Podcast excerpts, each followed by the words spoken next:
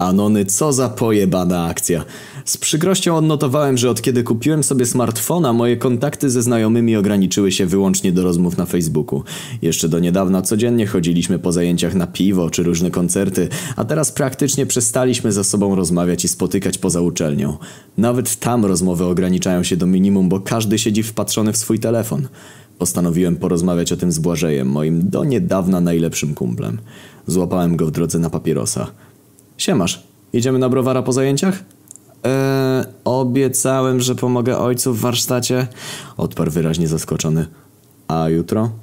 Mam dużo nauki, no w tym tygodniu na bank nie dam rady. Coś się stało? Czułem, że nie mówił mi całej prawdy. Widzę, że coś jest na rzeczy, więc nie zachowuj się jak pizda i powiedz o co chodzi. Skrzywił się.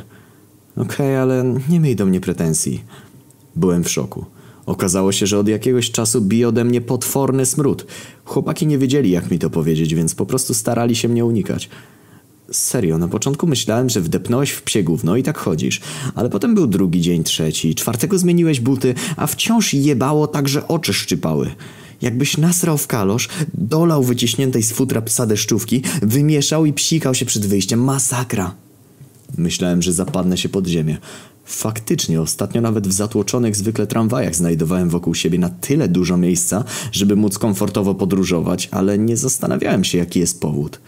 Sam nic nie czułem, staram się dbać o higienę, regularnie się myję, a moja dieta jest może nie najzdrowsza, ale na pewno nie na tyle patologiczna, żeby generować taki zapach.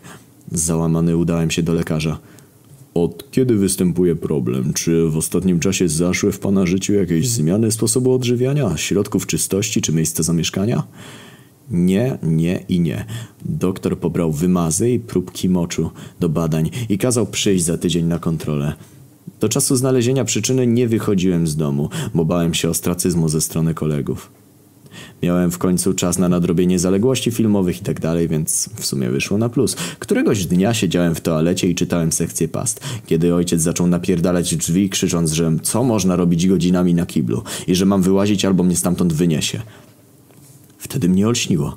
Faktycznie, od kiedy przesiadłem się na smartfona zamiast wejść do kibla i robić swoje, siedzę i czytam pasty. Niektóre długie na kilka stron. Nieraz zdarzyło się, że ścierpły mi nogi. Najwidoczniej podczas tych posiedzeń kisiłem się w smrodzie własnej kupy, na tyle długo, że ubrania i skóra przeszły odorem na amen. Wystarczyło po prostu przyspieszyć wizyty w kiblu lub zamienić jedną długą na kilka krótszych. Rad, że znalazłem źródło mojego problemu, wrzuciłem ciuchy do prania i zacząłem szukać w internecie środka na poprywienie perystaltyki elit. Sto złotych za jakieś śmieszne tabletki? Chyba kogoś popierdoliło.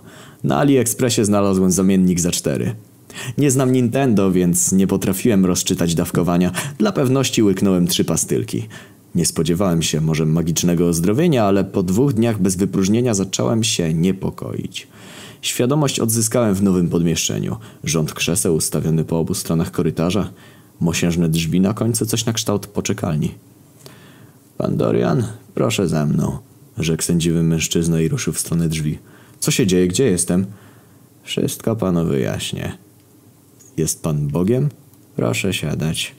Jak się okazało, chinole popierdoliły opakowania i dostałem środek na biegunkę. Po czterech dniach bez wypróżnienia mojej elita skręciły makowca takiego formatu, że urodzić takiego potwora dałby radę w Polsce tylko Robert Biedroń. Moja dupa po prostu pękła na pół i zmarłem z powodu wykrwawienia. I to tyle? Rzucicie na wagę moje uczynki i skażecie na wieczne potępienie?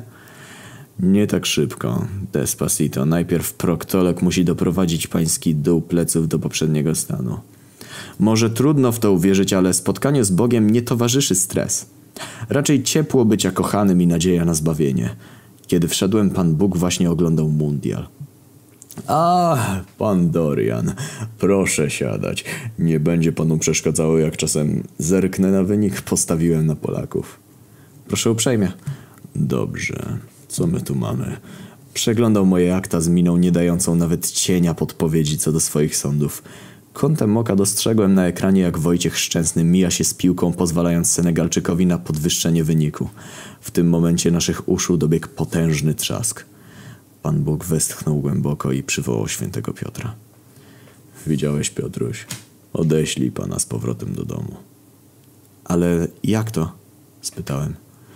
Słyszał pan ten trzask? Sekundę temu pękło 38 milionów polskich dup. Niesprawiedliwością byłoby osądzać tylko jedną.